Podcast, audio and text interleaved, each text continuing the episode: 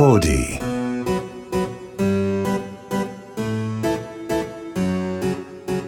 こんにちは劇作家演出家の根本修子です。根本修子の秘密のオペラグラス第2回目です。この番組は演劇に関わるスタッフさんをゲストに意外と知らなかったお仕事内容や演劇との出会いなど普段は聞けないディープな話をこっそりお届け。これを聞けば舞台の見え方がぐっと広がるそんなオペラグラスのような番組です。前回に引き続き今日のゲストは舞台監督の高光純平さんですよろしくお願いしますよろしくお願いいたします。ちょ前回はあの聞きたいことがありすぎて全然あの聞ききれなかったのであの今週もいろいろ質問をあの皆さんから届いたものプラス私が聞きたいこともお聞きしたいんですけどあの今ディレクターからも質問あったんですけど舞台監督こう募集したい人材というかどういう人が向いてるんですかね？向いてるそうですね。結構多岐にわたってしまうので、うん。なんかもう本当にすごい絞って言うと、まあ、誰かのために何かをしたいっていう心が必要なんじゃないかなとちょっとこの質問を考えて思ったことというか、そうですよね。なんですか全体を見てうん。これが必要かなとか、うん。これがあった方がいいっていうか、うん。とかを判断してくれるのが舞台監督ですもんね。そうですね、まあ、それはもう各セクション、うん俳優演出家音響照明に至るまでそういう気持ちが必要なんじゃないかな。それがまあ分かりやすいかなというかうんうん犠牲心といいますか、でまあ、そういうのは必要かなと思いましたね。俳優とはだからちょっと逆ですよね。逆というかなんだろう俳優はちょっと自分が前にっていうのも必要じゃないですか。うんうんうんっていうのとはまたちょっと違う。違うかもしれないですね。あとちょっとこれ余談っていうかべ話それるかもしれないですけどこの間ちょっと仲間内ではい20代に求める舞台監督の5つの素養というか、うん、たまたま本当に考えてて、えー、気になる。言葉にするとうん技術うん責任うん20代だけど経験うん。実現力好奇心っていう。あー演出家と似てますね。ちょっと似てる部分もあるのかなと思うんですけど、うん。うん。なんかそんなことは5つ必要じゃないかっていう。確かめるの難しいですね。一緒にやってみないとわかんないですもんね。自己評価ですかねこれ。もしあかしたら。自分の中で。そうですね。あだってやっぱりこう現場に行かないと経験できないじゃないですか、うん、うん。こうノート取ってうん。お家で勉強するお仕事でもないじゃないですか、うん。でさっきあの大学とか専門学校も一応あるよっていうのをあの収録の外でお聞きしたんですけどでもやっぱりやってみないと分かんないことが演出家もそうですけどうん。トレーニングしようがないじゃないですか。そうなんですよね。やっぱりあのなんかまあシステム的にはきっとインターンとかでちょっと僕のやってる現場に来てみないみたいなのが一番理想的なのかなとは思いますけどね。で順平さんチームの若手に入ろうとしたらどうしたらいいんですか？順平さんをもう劇場で捕まえるしかないの、電話メールをもらうとかですかね。メール公開してるんですか？いや公開はしてないんで。知り合いをたどって。そうかもしれないですね。調べてもらうしかないんですよね。今もう会社のホームページとかがあればそれをうんねうん。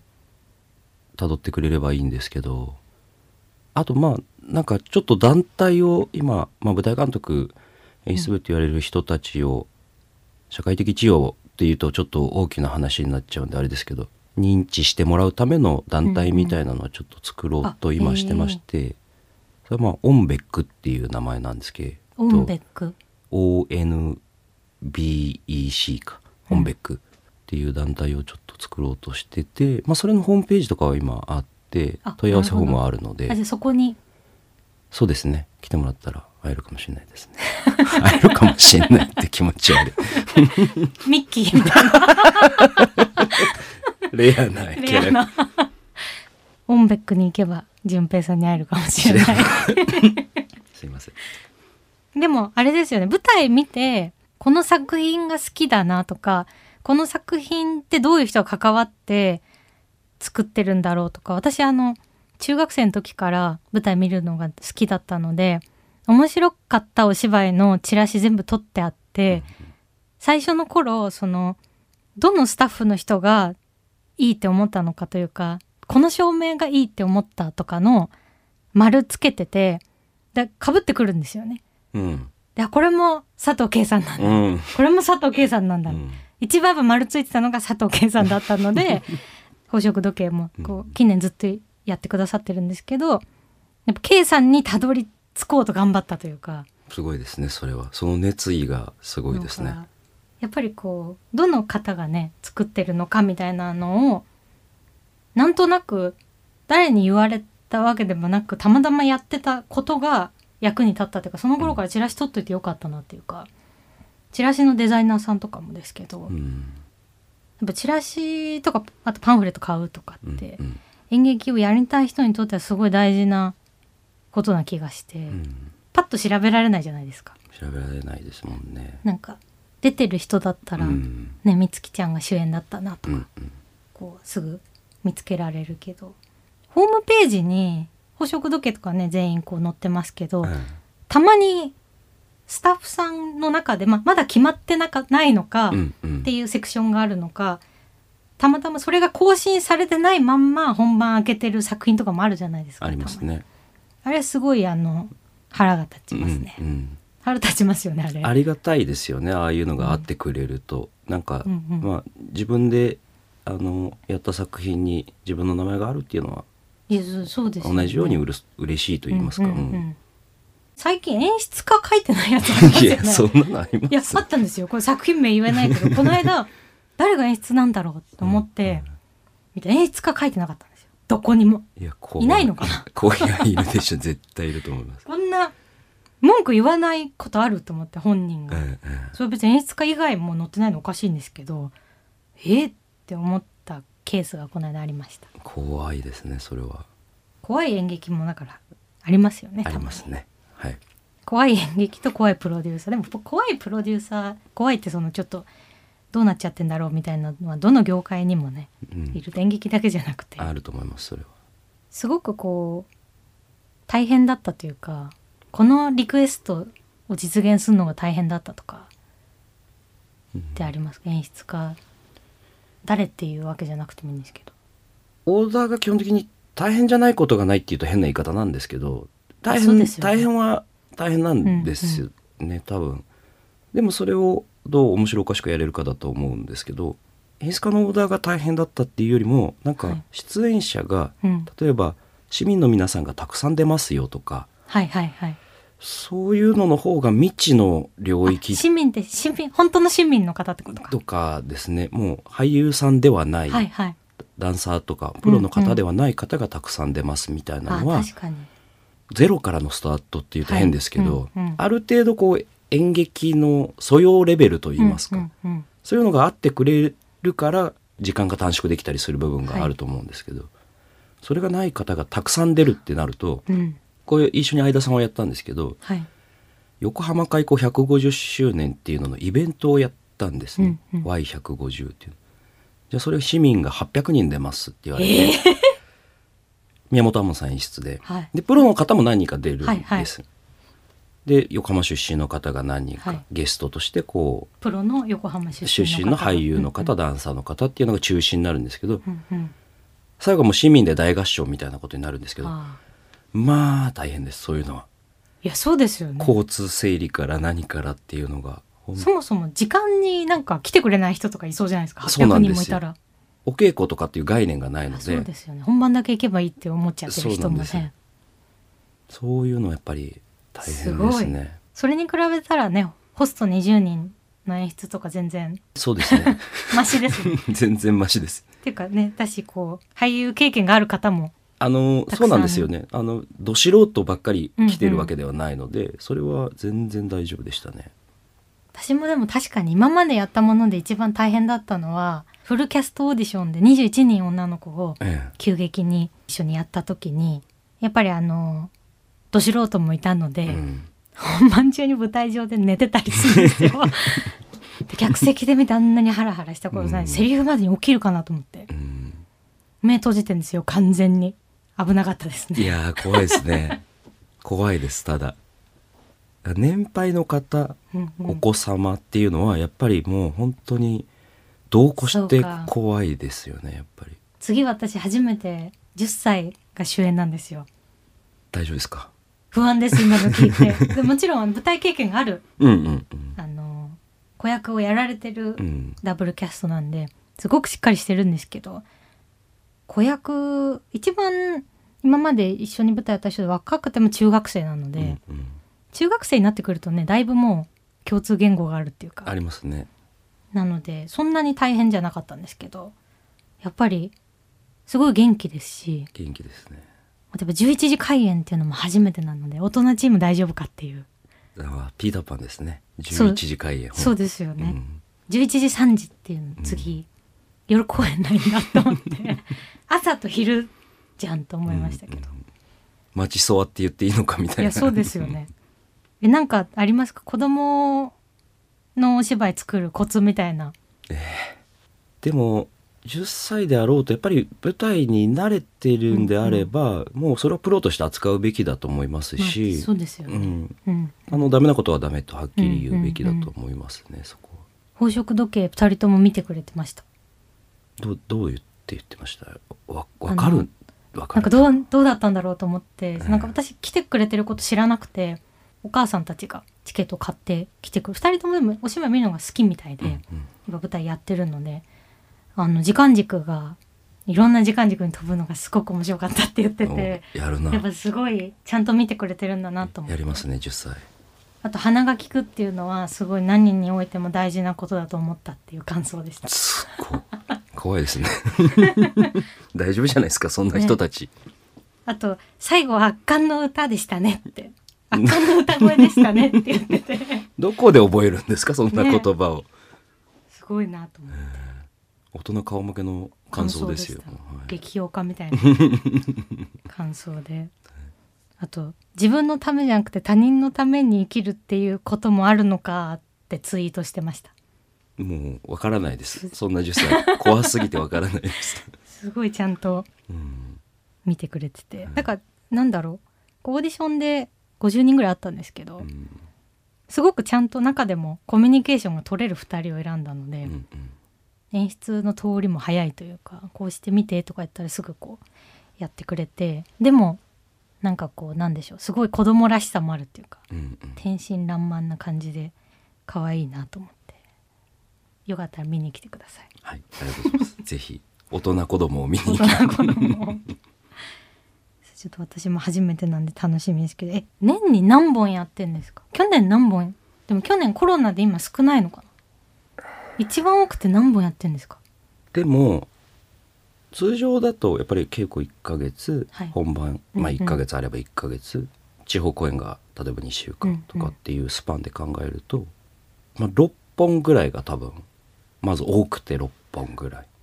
でいや6本も絶対自分が舞台監督だって頭おかしくなっちゃうと思うもう6本もやったら。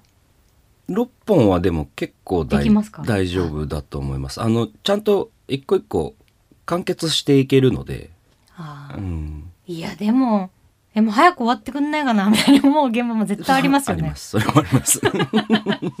それはやっぱりこう要因は何ですか？なんかこう早く終わってくれないかなって思う嫌なやつがいるとかそういうのは年々年々なくなってきましたけどね。その嫌なやつがいるどうのこうのでもうもはや現場を回してないのでうんうん年々なくなってきてますけどその本場に飽きるっていうことはやっぱりどうしても人間なのでうんうん回数やるとあるので飽きた。ねそうそれをこうどうにかごまかすっていうと言葉悪いですけど面白いものを本番の中で見つけて、うんうん。楽しみを見つけて過ごすみたいなことになってくるんですけどだからなんて言うんですかね。それを考えなきゃいけないのが早いタイミングで来るあことがあるんですよね。どうしてもこういう言い方あれですけど本が面白くなかーったり、暗い長い本だったりはい。とかっていうのだとちょっと辛くなってきますよねやっぱね。すごい例えば演出部が大変な演目、うんうん。裏がすごく早替えが多かったり消え物が食べたりとかも多かったりあと転換も多かったりとか大変なもの、まあ、やってみないと稽古した結果大変になるじゃないですか。うんか意外とあそんなに大変じゃなかったなみたいな、うんうん。うん分量的に。演出部がちょっと本番中休憩じゃないですけど、うん。できるポイントがあるなみたいな演目もあるじゃないですか、うん。でそう大変さでギャラが変わることっていうのがあるんですか？あんまりないですね。それおかしいですよね、うん。ってずっと思ってて。うん。あれどうにかならないんですかね。そうなんですよ。ただ受けた時に大変になるだろうなっていう想像ができるものとできないものがありますかね。何度もやってる演出家の人とかだったらなんとなく想像ついたり。はい。あの川原さんはい。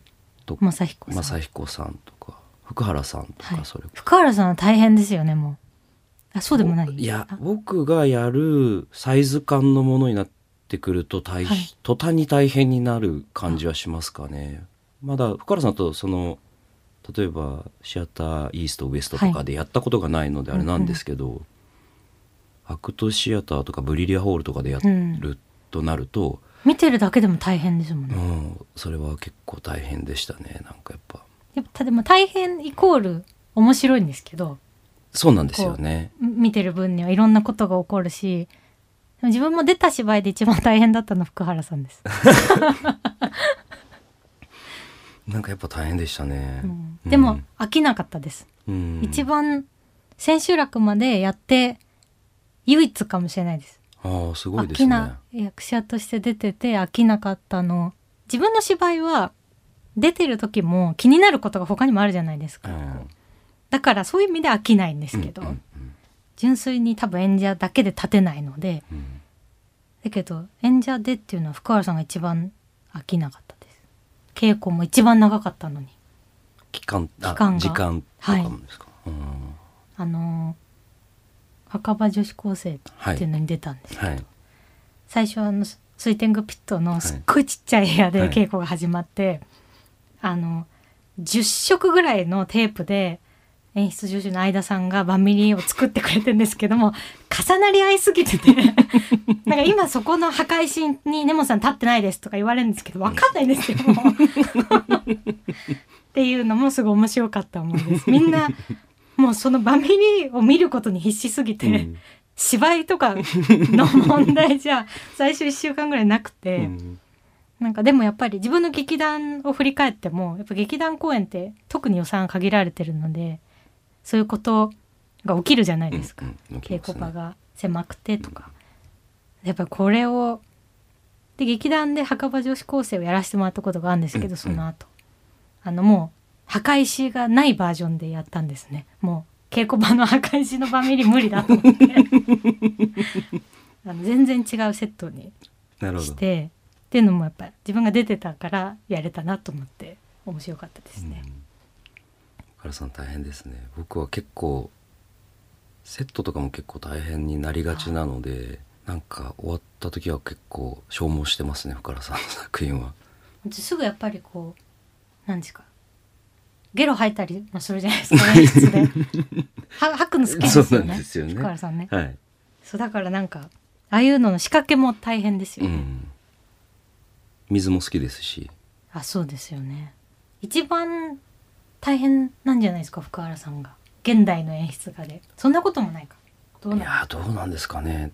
なんかああいうなんだろう。すごい原始的なっていうかそうですね。演劇的な。非常にアプローチの仕方はアナログですし、なんか人がやるもの結構好きですしあの、うんそういう意味ではあの僕らもやりがいはあるんですよね。はい。ただもうその安全管理とか本当に安心感とかを与えなきゃいけないってなると、本当にそこが疲弊しますかね。で福原さんみたいにやっぱりこういろいろこれがやりたいって言わなきゃなって思います。あのぐらいやっぱ客席で見ててこれぐらいいろんなことが起きる方が面白いなと毎回思います。この間先行話はね、はい。クレーンがこう出てくるっていう、え？あの工事現場とかのですか？映画とかの例えばうんうん。カメラワークで使うようなクレーンに人を2人乗せてえ？客席の上にまで突き出すみたいなことをやった時にまあそれはちょっと疲れました。あの毎回ヒヤヒヤしますもんね。本当そうなんですよね。物落とさないでねみたいなことですけど落ちないでねみたいな、よね。え、はいそういう時って客席に保険かけるんですか？客席に保険はかけないように、うん。もう絶対落ちないような安全装置を作るというと変ですけど、うん、なんか小劇場で私鈴なりで盾やった時に一応なんか保険かけてくださいみたいな。あの刀が飛んでいあった時にみたいな。のそうそう絶対にえ大丈夫な距離で絶対に大丈夫なようにやってるんですけど、もし手が滑ったりで刀ももちろんね、うん。そのなんていうんですか飛んでっても大丈夫な当たっても大丈夫なものにしてるけどもしもがあった時のためにみたいなの一回だけありました。えうん、それはでもかけることはありますね、うんうん。確かに。客席に物が飛ぶっていう時はね、どうしても飛ぶっていうかうん、100%はないですもんね。ないと思いますね、うん。この間なんだ日生劇場で、うん、あのー太平洋序曲はい、見たんですけど久々に当日券に並んでみたんですけど、うん山本浩二さんが旗を振ったりするシーンの時に旗の先端のなんか丸みたいなのがうん、コロコロコロコロって飛んでってこんな大きい舞台でそんな小道具壊れることあるんだと思ってみんな笑っちゃってましたけどやっぱそういうことも起こりうるありますね。起こりうりますねそれは、はい。あと猫が客席に行っちゃったの見たことあります高校生の怖時にね、長塚さんのうん、パルコでやってたお芝居で猫が出てきてピャーって客席に行っちゃっ多分長塚さんのだったと思うんですけどあっと思ってみんなもう猫に夢中すぎて30分ぐらい芝居入ってこなかったですねその時。捕まえられなかったんですか、なんか捕まえてました誰かが。うん、やっぱ生きてる人は怖いですよねそうなったらね。そうですよね。ん子供も。まあ大人も舞台上から客席に落ちたりもするんで怖いですやっぱり。暗転でね。そうですね。友達本田劇場の暗転で落っこちました。数名いますねやっぱり。いますよね。舞台上から客席に落ちる俳優さんは。急にはい、見えなくなっちゃうっていうのは。あれもこう場当たりで何度も稽古するじゃないですか。落ちないようにもちろん。はい、実行もありますし、こうなんかそれでどの実行を見てその、光るテープを見てうん。安全をとってくださいみたいなこともやるけど人間がやってますからうね。ん、起こることなんでしょうねそれはきっうんやっぱものすごく暗転が苦手な俳優っていうのもまたいるじゃないですか。とそうですねいらっしゃいますね。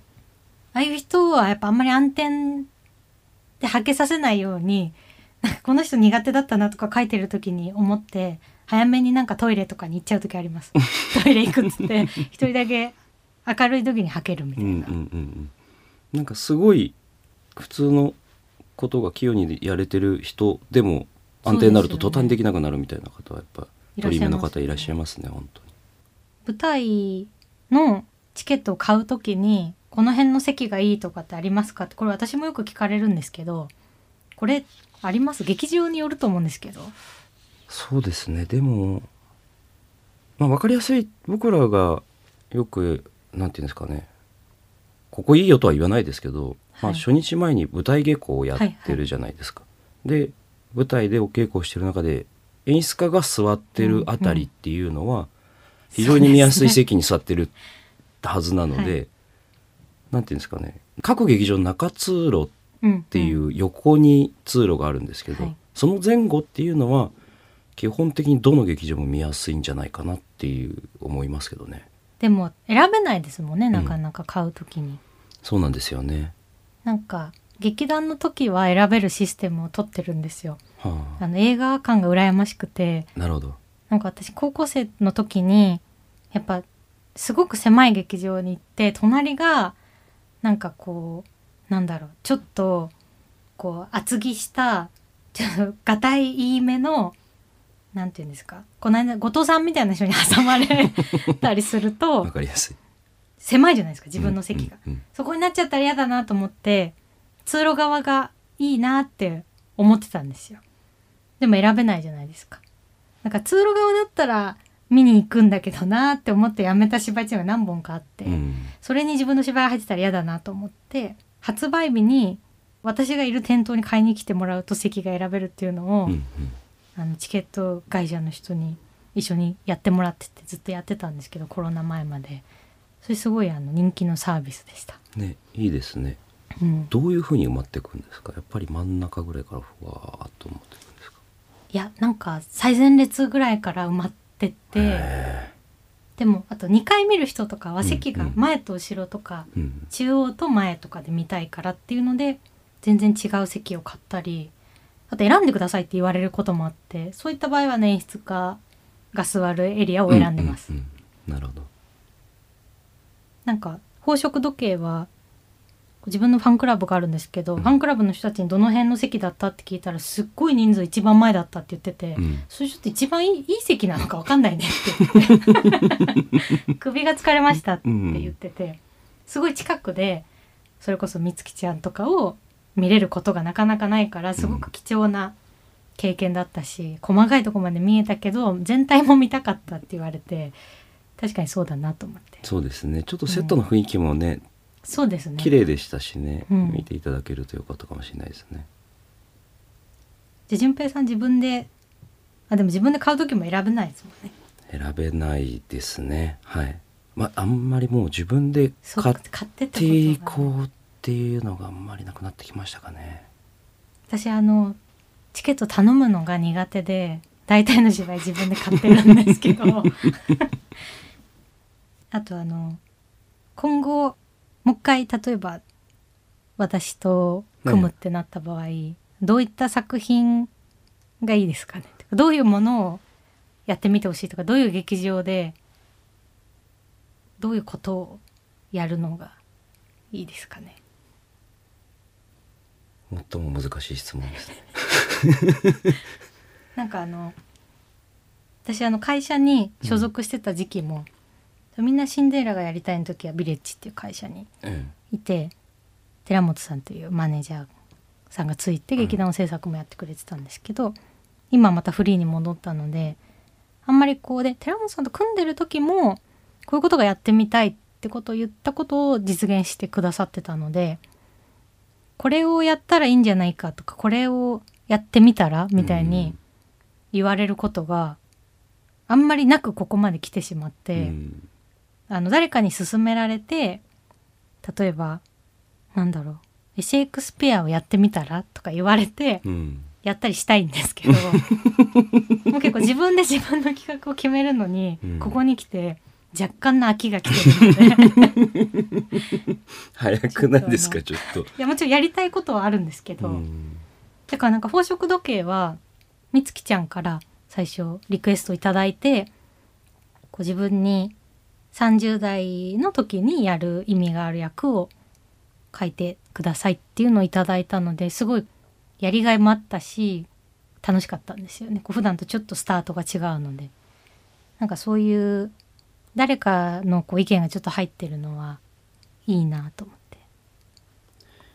今パッと思い浮かんだのは、はい。青山円形劇場があったら青山円形劇場とかはなんか楽しそうに見れるのかなっていうのは思いましたね。やりたかったです。ね。きっと楽しいものを作ってくれそうなあの劇場でって思いますね。でも。なんかそういう特殊な劇場みたいなのがちょっと少なくなりつつありますかね。うん。キネマクラブでやってみたいんですけど。舞台監督的にどうですかね？あの仕込みがすごい大変ですかね？いや多分大変だと思います。やっぱり演劇用に作られた劇場の方が搬入とかしやすいですよね、そうですね。演劇用に作られてるけどなうん。なんでこんな感じに搬入しなきゃいけないのっていう劇場はもちろんありますけど昔渋の谷にあるとことか昔のパルコさんとかっていうのはやっぱり 渋谷はでもあれかやっぱりビルが多いからなんですかね、まあしょうがないんでしょうね土地柄というか。なんか搬入しづらいですよね、うんそういう意味ではシアターコ組んでもう一回閉まってしまいましたけど5年後とか。なんかシアターコクーンはシアターコクーンプロデュースの公演で女性の演出家がやってるのが本当にほぼないらしいんですよ。そうですねあんまり聞かないですね。っていうのを言われたことがあってそれとマジ無理ってことなのか どっちに取ればいいのかが 分からなかったんです。あの松尾さんに背中を押してもらって。松尾さん背中を押してくれますかね。私は松尾さんが好きで始めたんですけど演劇を、うんうんあの大人計画の芝居やっぱり初日にチケットをピアとかに並んで明け方から買ってたので初日楽しみすぎて30分前に着席して30分歯食いしばりすぎて口から血出たことがあるんですけど その話松尾さんにして以来本当になんかあなたと喋るの怖いからなんかマスクしたままでいてほしいしあんまり長時間喋りたくないっておっしゃってるんで。僕も結構松尾さんのはポイントポイントでもともと舞台監督やられてた方が、はい。うちの会社の社長というかあおじさんなんですよね実は。え？おじさんが舞台監督やってた。あそうなんですか。だからまあその流れっていうのは実えそれ最初 そそうなんですそうなんですね。じゃあご家族に。いいらっしゃらっしゃって、はいはい、じゃあ舞台監督がどういう仕事かが。いやでも分かってはいえ分かってはいなかった。ですね。でまああの人間ご破産とかそれこそ綺麗とかっていうのの舞台監督をやられてて、僕が演出部で入るみたいな形はあったので、へー大変です。水がねあれやって。そうですね。人間ご破産は。でも裏話で言うとまあ温泉業者さんからはい。10, 10トンずつ温泉？本当の温泉を運んできてタンクローリーみたいなんで運んできてはい。掃除して入れてはい。僕らは最初に使ってました。温泉だから。え使ったって？入ったってこと？はい。裏方として。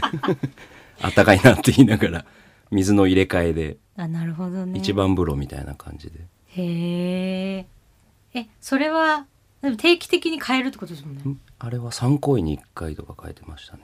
その当時でも結構安い値段で下ろしてもらうっていうのが。温泉を。えー舞台って全部温泉じゃないですよね別に他の舞台も。違います。あの私水やったことあるけど温泉業者来てないですもん、うんあの最近は来ないですね。え、うなんでそれ温泉業者だったんですか？なんか誰かが見つけて多分それこそまあ青木さんという舞台監督さんなんですけど、青木さんが見つけたのか制作さんが見つけたのかわかんないですけど安く下ろしてくれるところをあ。探してきてもちろん入れてはい。そのやっぱ大変だったのは深夜に入れ替えるんですけど、うんうんうん。公演終わって深夜に入れ替えて1時2時ぐらいまでスタッフ入れ替えていや大変。え劇場延長してるってことですよね？延長してますね。主催公演なので、まあ、延長はあその当時で言うとどこまでもできたっていうと変ですけど眠らない劇場だったので。えーだってすんごい量ですよね。量でしたね。30トンっていう量でし一回に？たはい。だって泳いでましたもんね。そうなんですよ。あれ潜ってそそうだ。舞台奥にはけてたんであのちゃんとスキューバーダイビングはいのセットを持ったスタッフがあ。解釈してました。へえ。着物着たまま来るんで溺れちゃいけないっていうことで。そうですよね。いやそれこそでも勘三郎さんはいろんなそういうことをやってますもんね歌舞伎でも。やっすごいですね。うん。ぱそれを小さい時から見てたのが一番いろんなことをやりたがる 原因だと思ってます自分で。休園日がないのも当たり前だと思ってたので歌舞伎見てて11時開演も当たり前だと思ってて自分がやってみてどんだけすごいことだったのかというか全員がすごい絶対できないなと思って。それは仕掛け物も好きになりますよね。そうですね、うん。びっくりするのがやっうんぱりやりたいのは今もうん。ありますね。これ最後の質問なんですけど一番今まで淳平さんが舞台監督してきた中で東京地方含めて一番好きな劇場っていうのはどこですか？やっぱ思い入れあるのは本田劇場とシャトコクーンですかね。うん。その2つはマイホームみたいな部分もあるというか、うん。国は早くじゃあ復活してほしいですね。そうですね。何年後なんですかね？5年とかあって言ってだいぶましたかね。全部変わるってことか。いやでも劇場自体はもう変わらないっていう。あそうなんですか。劇場の中は変わんないの？そうですね。ああのビルが。建つことで、うんうん。まあ、電力が使えなくなるっていうのが大きな理由っていうことでへえ、はい、全部懐中電灯とかだったらやれるってことですか？どうですかね。めちゃくちゃ面白いですね。客席あのお客さんにお照らしてももらって。見たいところを照らしてもらう。うん。のそれずっとあの震災があった時にそれすっごいやりたかったんですけどちょっとそ当時まだそれをやることができなくて。そうですね。でも見たいところ照らしてもらう。面白いかもしれない持ち込みで。そうですよね。自分が出てて全く照らされなかったらすごい悲しいですね。一人だけ誰か人気者だけ照らされてて、そういうのもちょっといつか。はいそうやるときはじゃあ順平さんにお願いしたいと思います。照明さん佐藤圭さんですかね。真っ暗なのに。怒られそうですね。そうですね怒られると思うわかんないよ。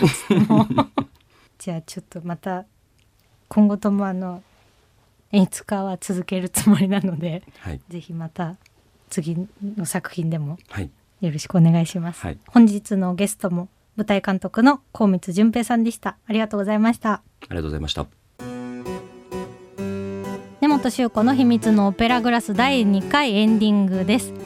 えちょっと順平さん緊張してるっておっしゃってたんですけどめちゃくちゃいろんなことを喋ってくれてあの本当にかなり聞き応えがあるというか初回ですごくいい回になったなと思って次どんなゲストがいらっしゃるのか楽しみなので皆さんぜひぜひあの2週間に1回の楽しみとして今後も聞いていただければと思いますしチラシを見てね舞台監督高光純平って書いてあったらあ純平さんがこの公演は舞台監督なんだわと思って新たな舞台の楽しみ方を見つけてくれたらと思います。